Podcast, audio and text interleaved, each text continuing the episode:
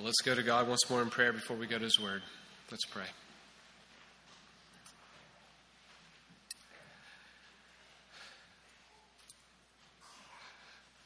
God, we pray that you would receive praise during this time and as a result of this time in our lives.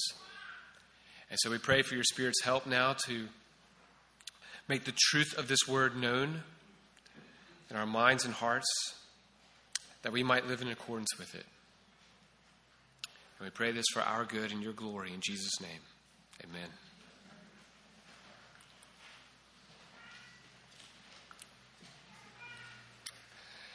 Asking the right question makes all the difference. And so, knowing which questions to ask is a key to success. One of the most important questions for life that we might not ever genuinely ask, and yet one that we deeply feel, is how can I escape death? More specifically, God's judgment upon death. Well, God has answered that question for us in His Word and in history through Jesus Christ. And He's done this for His own glory, which is good news. Because it means that He wants you to ask that question and embrace the answer in order to bring Him praise. And as we wrap up our study in the book of Romans today, the Apostle Paul is bursting with praise. And here's why it's because he's answered the greatest question and the ones that come with it in the gospel. He's told us throughout this book how can I how can we be saved from God's wrath and experience eternal life? And bursting with praise to God, he answers another question that you might have this morning. How can I be confident in his answer? I pray that answering these questions today will help us burst with praise, just like Paul. And it's a good day for doing that. If you're wondering why we're, why we're here in Romans 16, 25 through 27 on Easter Sunday, well, some might say it's because of where we were last week. but it's also because if we don't wrap up Romans today, we won't wrap it up for another four weeks, and that just didn't seem right. So here we are. And yet, because it's Easter, I do want to give particular attention to where the resurrection applies. And I think you'll see that it's impossible not to. It really is. So if you have your Bibles with you, please turn with me to Romans chapter 16, verse 25. If you're using one of the church Bibles, you can find that on page 1009. 1009. If you're new to the Bible, the large bold numbers are the chapters, the smaller numbers are the verses. And today we're looking at 25 through 27.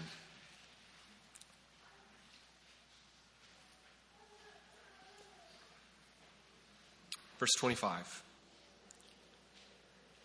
Now to him who is able to strengthen you according to my gospel and the proclamation about Jesus Christ, according to the revelation of the mystery kept silent for long ages, but now revealed and made known through the prophet, prophetic scriptures, according to the command of the eternal God to advance the obedience of faith among all the Gentiles, to the only wise God through Jesus Christ, to him be the glory forever. Amen. Now, to just recap the book up to this point, Paul's written this letter to a young church in Rome about the faith, the Christian faith. It's the good news about Jesus, which is powerful to save all who believe. And all who truly believe live in obedience to that faith, which means they live in view of God's mercy. And so we seek to live like Christ and make him known among all people which is one of the main reasons that Paul writes this letter. He's asking for this church's partnership in doing the work of the gospel and making it known to all people. And having addressed them personally as his friends, he saves the very end of the letter for God. The whole letter ends in praise to God for his power in the church. And so here's what we ought to do with this ending We should rejoice with Christian assurance for God's sake. Rejoice with Christians with Christian assurance for God's sake or for God's glory. It's for his name. And if you're taking notes to help you listen and follow along, there are two reasons in the text to rejoice like this. First, because of our confidence in his power. That's in verses 25 through 26. Confidence in his power. And second, because of confidence in his wisdom. Verse 27 confidence in his wisdom. Now, just so you know, that first point is basically going to be the whole sermon. And there's three subpoints. so, we're confident in his power according to the gospel, according to his word, or the prophetic scriptures, prophetic writings, and according to his plan, his eternal command. So that's how you can kind of listen as we go through, and then we'll conclude with confidence in his wisdom. So, first, confidence in his power. Look at verse 25. Now, to him who is able to strengthen you. I'm going to pause there. Because again, what we see here is that Paul is just bursting with praise to God. And I love that this comes on the heels of love for this local church he's writing to. Paul's just finished addressing his dear friends in Rome with great affection. So you'd understand if that what comes next here is are, are, words full of concern for them. That's what happens to me when I'm disconnected from those I love. I, I, I tend to worry about them.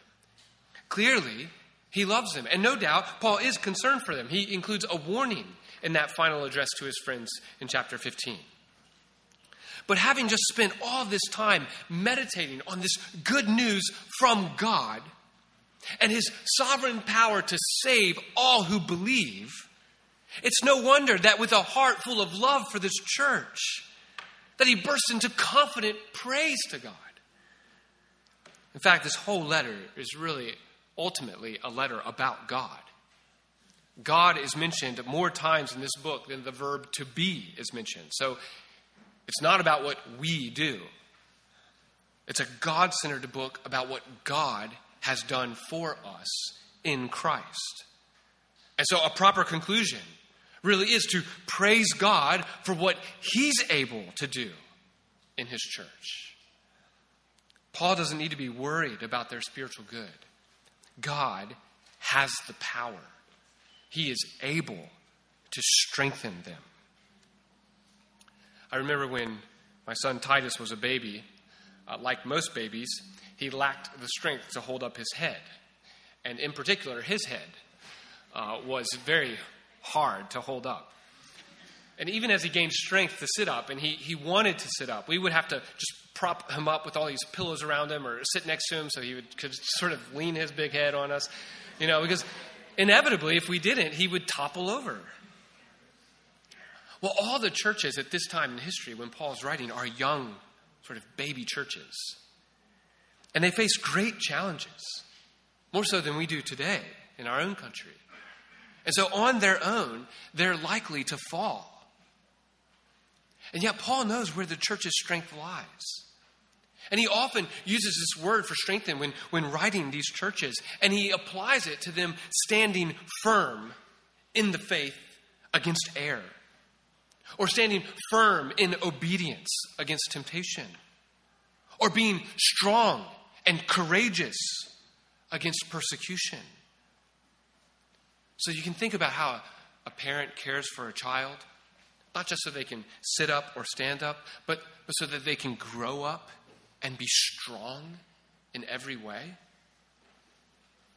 And Paul knows that God is able to do that for his people. Not Paul, not them, but God. And this doxology here contains the different ways that God props us up by his power. And it's all in praise to him. In fact, Romans begins and ends on a statement of God's power. The gospel in chapter 1, verse 16 is said to be God's power to save. And it's also God's power to strengthen those who are saved here at the end. That's the first place our confidence in God's power comes from. It's through or according to the gospel.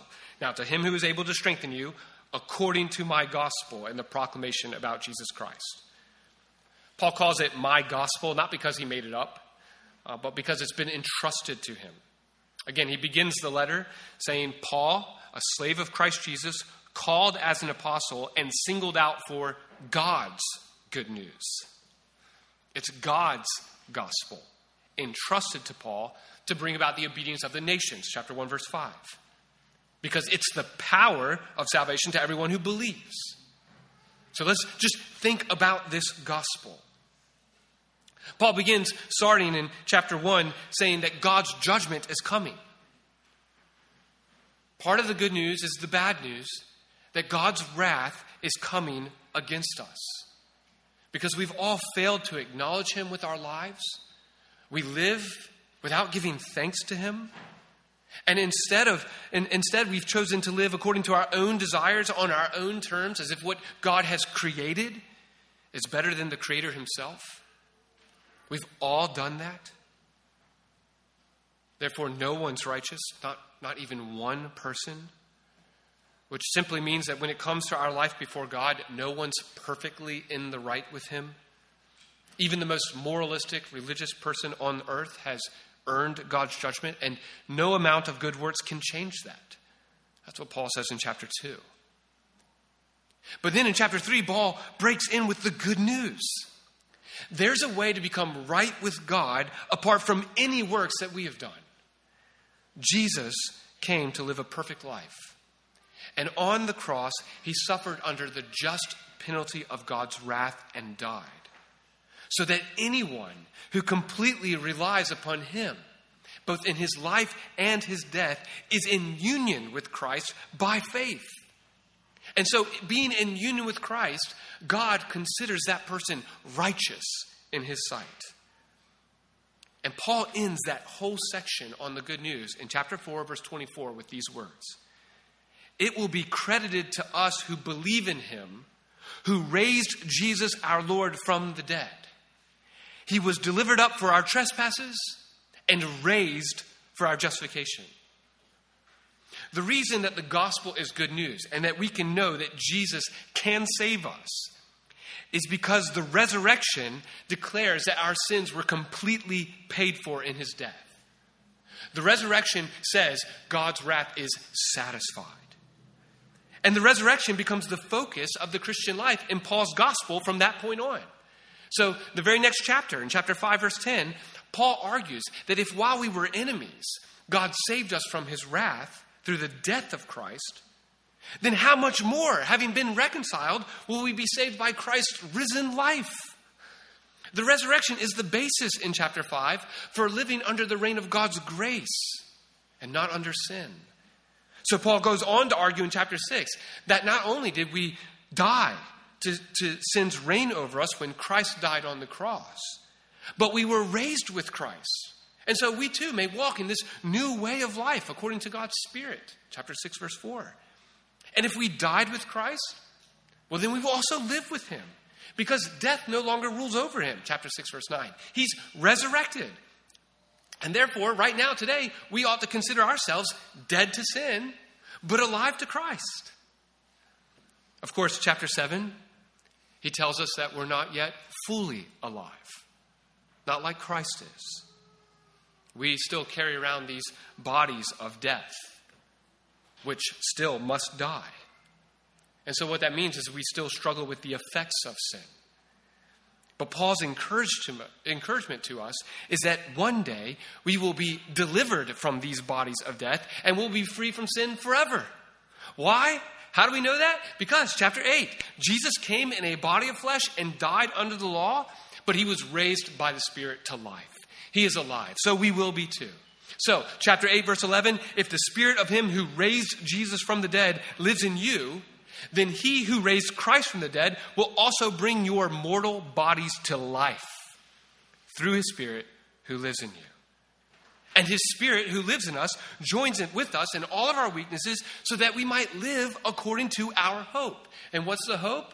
Chapter 8, verse 29. It's that we would be conformed to the image of his son so that he would be the firstborn among many brothers, which means we're guaranteed the path to life and glory that Jesus now has. And so Paul bursts into praise, saying, What are then what then are we to say about these things? If God is for us, who can be against us? He did not even spare his own son, but offered him up for us all. How will he not also grant us everything? Who is the one who condemns? Christ Jesus is the one who died, but even more has been raised. For I am persuaded that not even death or life, angels or rulers, things present to things to come, hostile powers, height or depth, or any other created thing will have the power to separate us from the love of God that is in Christ Jesus our Lord. The gospel is God's power to save and strengthen the church. And in Ephesians 1 20, Paul says that power to strengthen you is like the power that God demonstrated in Christ when he raised him from the dead. You see what Paul's saying in his gospel? The resurrection is essential to the gospel and the Christian life. This is how we escape death, both now and forever. If you're here this morning and you're a struggling Christian, maybe feeling weak under the weight of your own sin and the ongoing battle that you have with that, or weak in the face of temptation and unbelief, or just due to the attrition of ongoing trials and suffering in this world. Listen, find strength for your soul in the gospel. That's where your confidence and joy is found. Jesus overcame all those things in his death. He's been raised to life, and he now lives in you. So find strength in him, in his spirit, through the gospel. You know, maybe just go back and listen to the sermons in Romans 6 again for, for gospel encouragement to fight sin. And if you need to, reflect on the gospel in chapter 7 for dealing with failure when you give in to sin. And then move on to the grace of the gospel in chapter 8 for perseverance. It's the gospel that gets us all the way home. That's why we never want to feel like we move on from the gospel. It's the deep end of our faith because it's all about Jesus Christ. And so we want to come each week to church expecting to hear from God and never get tired of talking about the cross. If you think that there's a part of this service, you know, when I'm starting to preach and you go, oh, this part's for the unbeliever or this part is for the new believer. Okay, that's the point where I actually want you to lean in. Those are the parts that are there to strengthen you. Don't lean back because you feel like you've graduated from the gospel. Because as soon as you do that, you fall. Listen with a mindset that knows you should be amazed at what you're hearing. I actually try to do this every time that I'm meeting with somebody who's about to join the church and I'm, I'm, I'm hearing their testimony and their understanding of the gospel. As I'm listening to them share with me, I'm just, I'm, I'm just leaning in to hear that as the miracle as I know it, ought, it is. I'm trying to be amazed again. This kind of God glorifying praise for his power in being able to establish us through the gospel should compel us to make it the center of all of our thinking. To take the focus off ourselves, to put it on Christ, so that we rejoice in Christian assurance of God's power to save.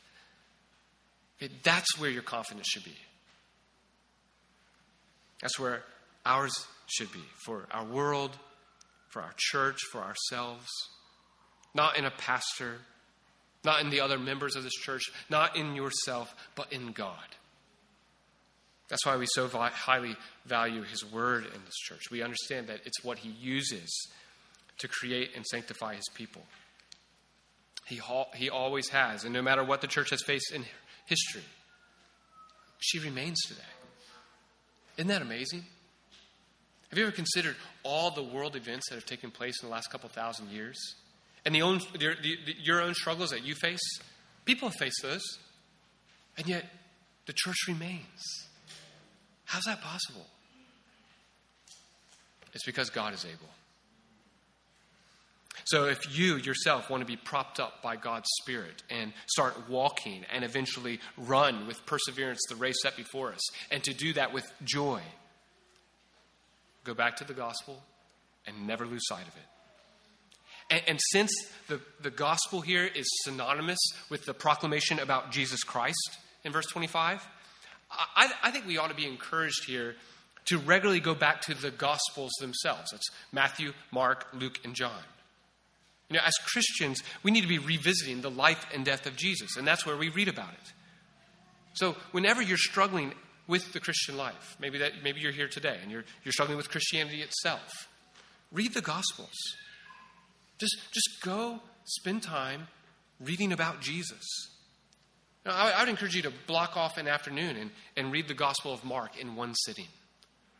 Or maybe read through the Gospel of Matthew as many times as you can in one month. I think the fruit of that time will last for eternity. But the good news about Jesus doesn't just come to us in the Gospels.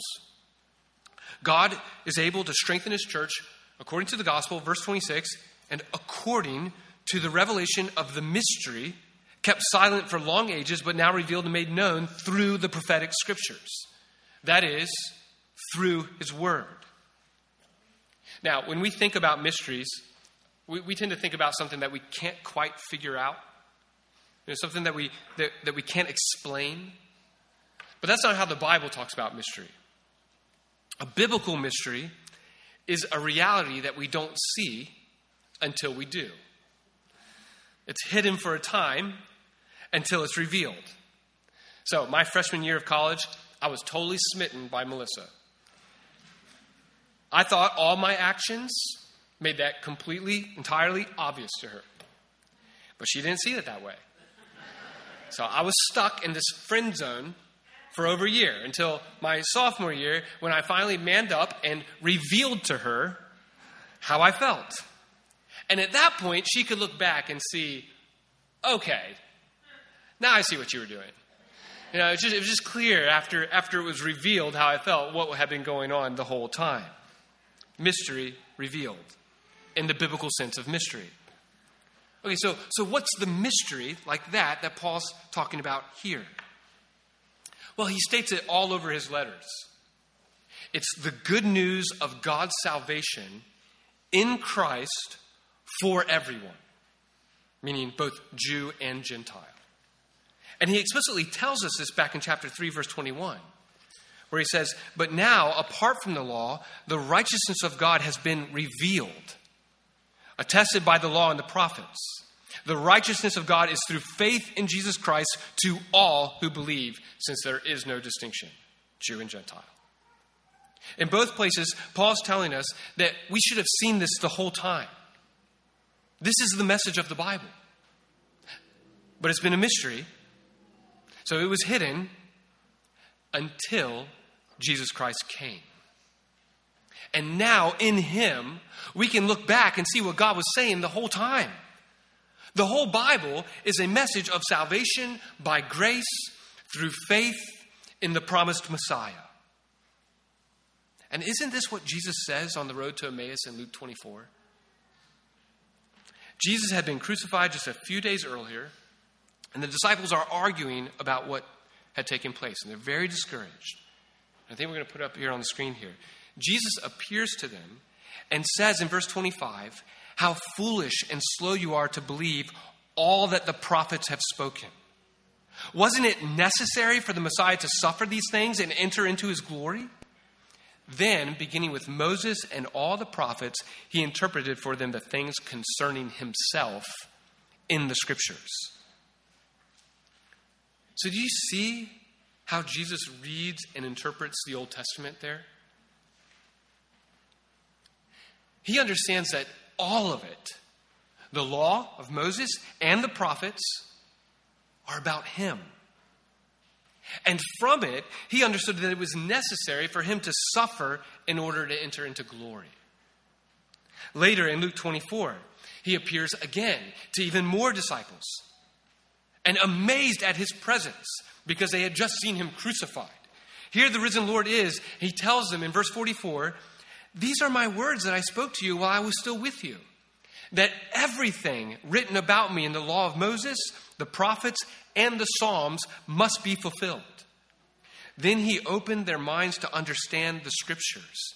He also said to them, This is what is written the Messiah would suffer and rise from the dead the third day, and repentance for forgiveness of sins would be proclaimed his name, in his name to all the nations.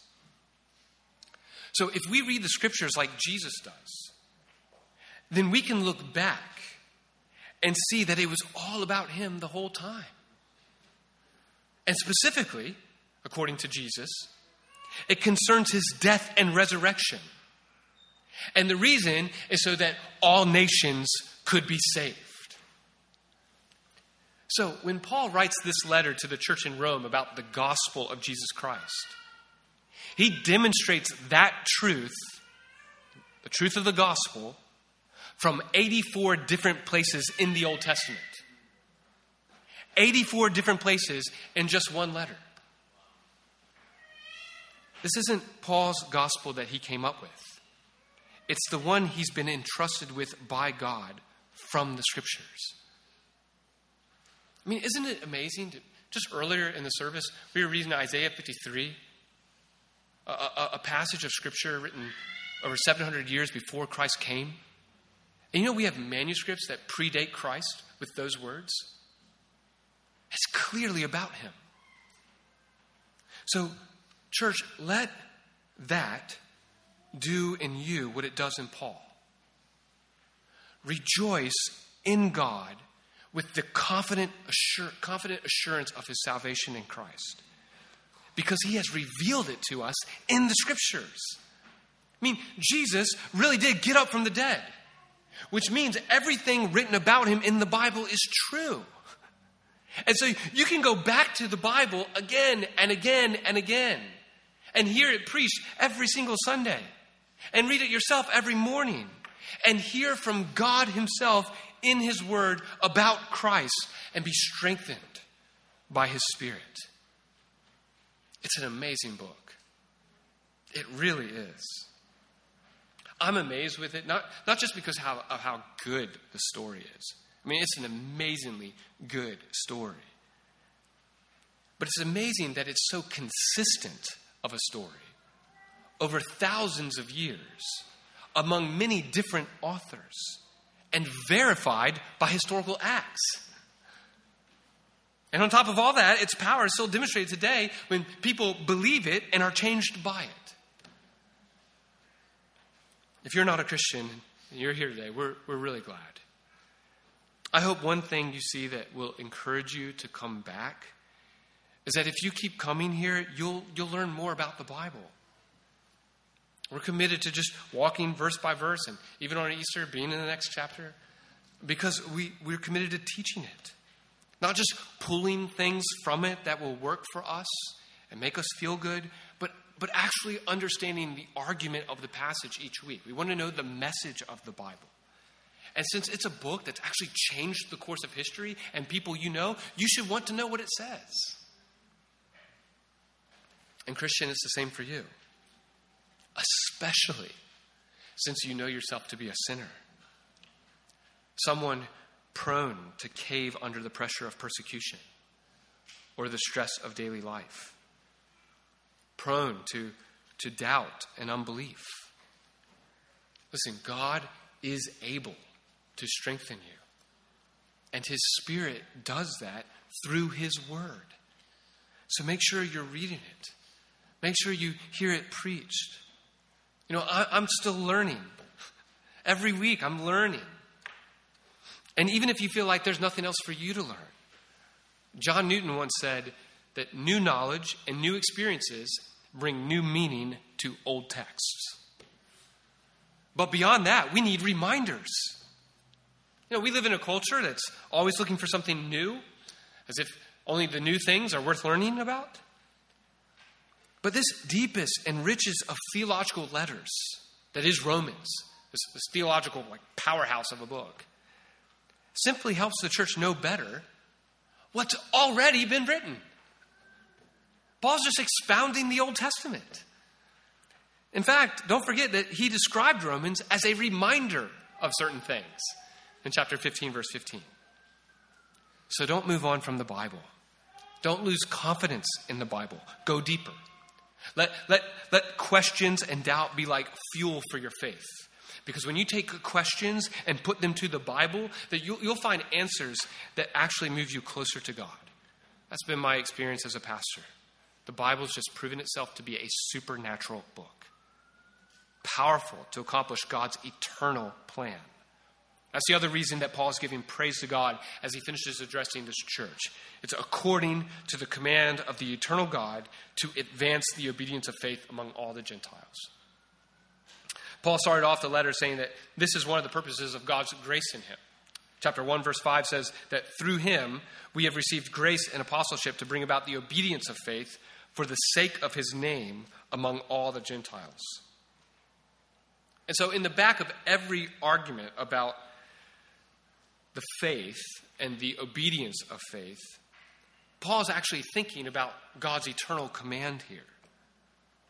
What's taking place in the church that he's writing to, and what he hopes to take place in Spain, is part of God's original purpose and plan for the world, his eternal command. Yes, he's singled out Paul at that present time to preach the gospel for the nations, but it has always always been part of his plan.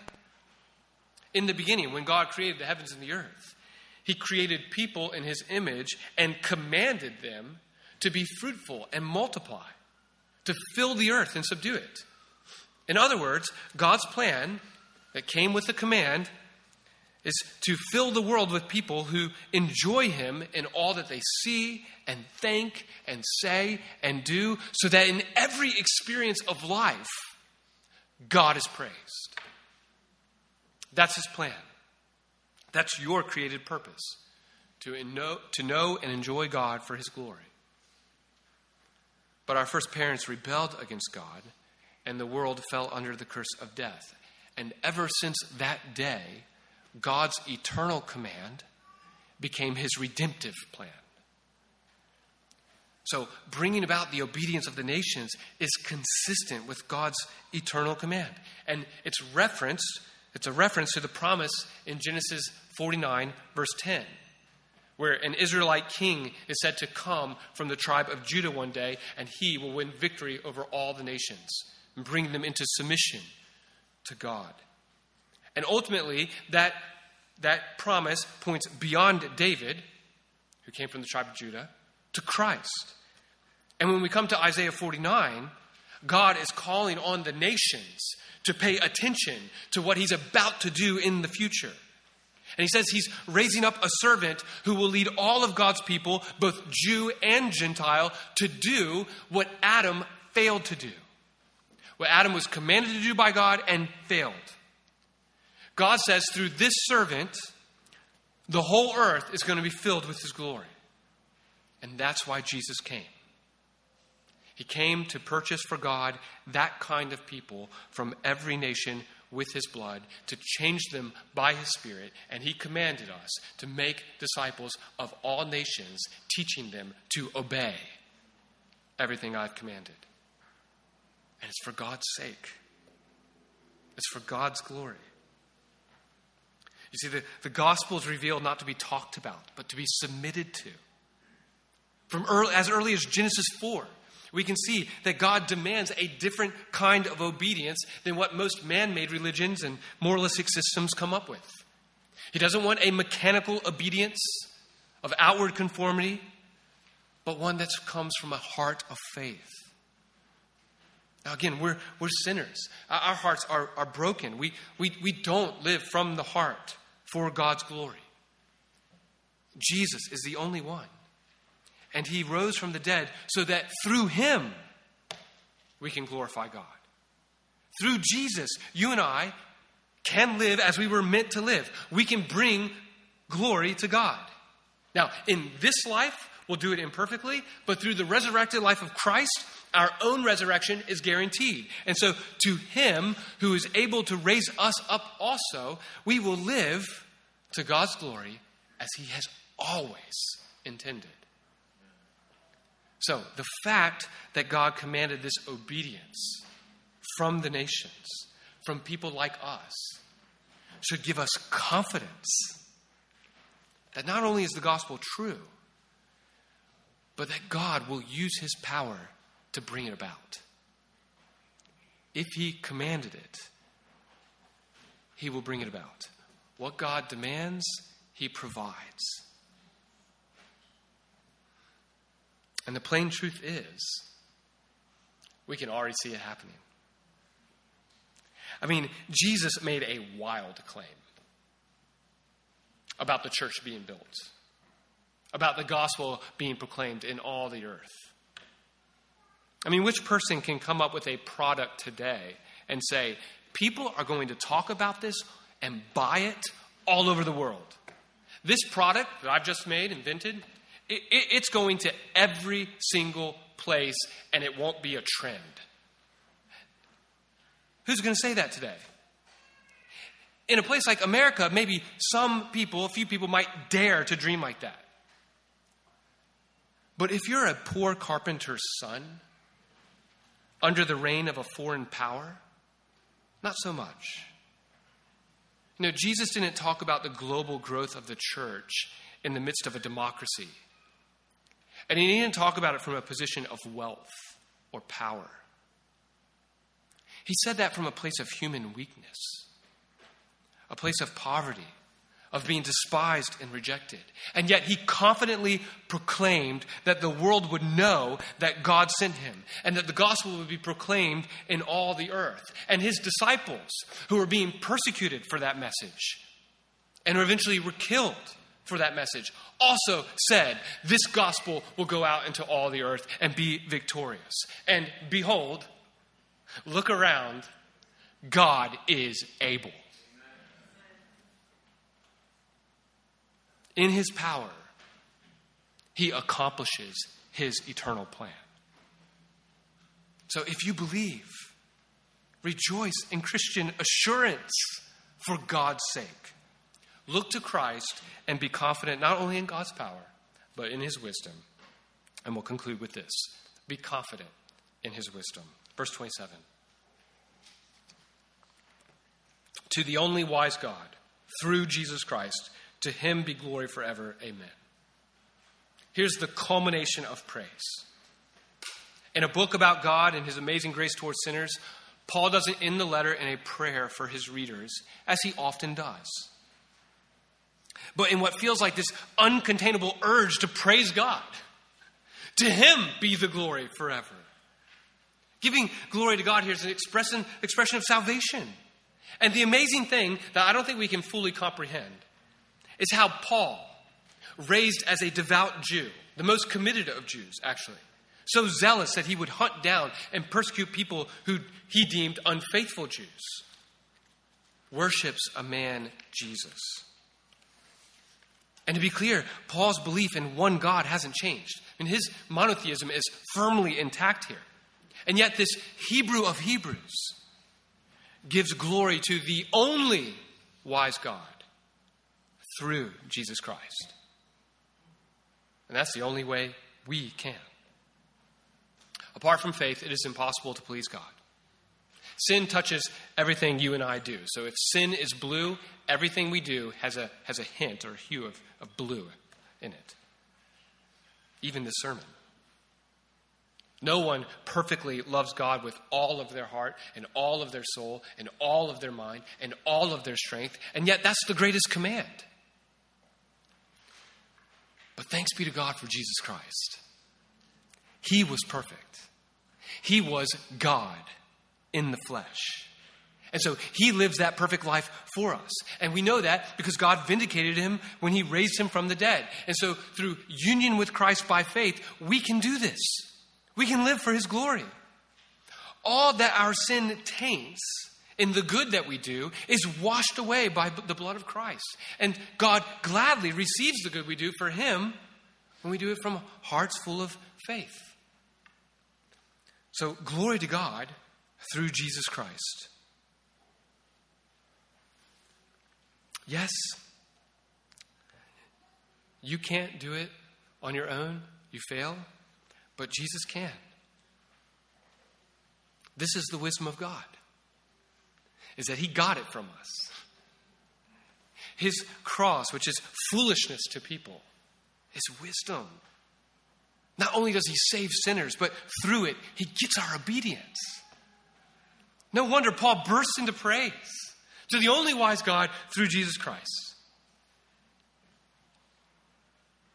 As we wrap up this book on the gospel, on God, it's helpful to see this and recognize that Christianity really does depend on a person. It's all about Jesus. It's glory to God through him. Without Jesus being who he says he is, Christianity is just a moralistic system of no greater importance than what we might call a good or moral life, but we might call it that. But you can pick up something that you might call good or moral from anywhere else. It's your own version of those things. What makes Christianity unique and special is, is that it's a truly moral life that's offered to us through Jesus Christ. Because through him, the, the God man, we're able to glorify God. And of course, whether or not Jesus is that man depends on the resurrection. If that didn't happen, there's no sense in us being here this morning. Uh, we should all just do our best to try and figure out what might be right, you know, what might work for us, at least at this present time. But if Jesus was raised, then he's the God man. And listen, there's more reason to believe in the historicity of the resurrection than not. You can't test the resurrection with the scientific method, but that's okay. Our faith can't be shaken by that. The, the gospel doesn't depend on scientific discovery, but on a historical event. And so you have to decide what to do with the claims of the gospel based on whether or not the resurrection is, is, is a historical fact or not. And we have all the historical evidence by which we need to determine a historical fact. We have the recorded testimony of eyewitnesses, plus other historical records that are unable to explain the empty tomb. We know that the disciples didn't steal the body and, and lie about it because you don't perpetrate a lie that keeps you poor and gets you killed, as most of them were for their faith. Jesus didn't fake his death on the cross and walk out of the tomb on his own. That's absurd. And Rome didn't hide the body. We know that because they spent the next couple of hundred years trying to debunk the resurrection as a myth, when all they had to do was present the body if that's what they wanted. And how do you explain the growth of a small number of followers when Jesus was alive to suddenly thousands of followers just a few months later? Listen, the only reasonable explanation for these things is the resurrection. People saw him alive, and his spirit is alive, and he's working in his people. If you have any more questions about that, I'd love to talk with you at the door. There's much more that could be said. Uh, if there's a couple of copies left of, of your verdict on the empty tomb, please take one of those. But I pray you see the wisdom of God in this. Jesus Christ raised from the dead to save spiritual rebels and bring them to obedience to God. That's God's wisdom. It's in Jesus. And this is what answers the guilty silence of all humanity in chapter 1 who refuse to acknowledge God or give him thanks. And the reason that the wrath of God is coming. We get to the end of Romans, and it's all praise. And it happens through Jesus Christ. Paul declares, To him be the glory forever. Amen. Let's rejoice and let's pray.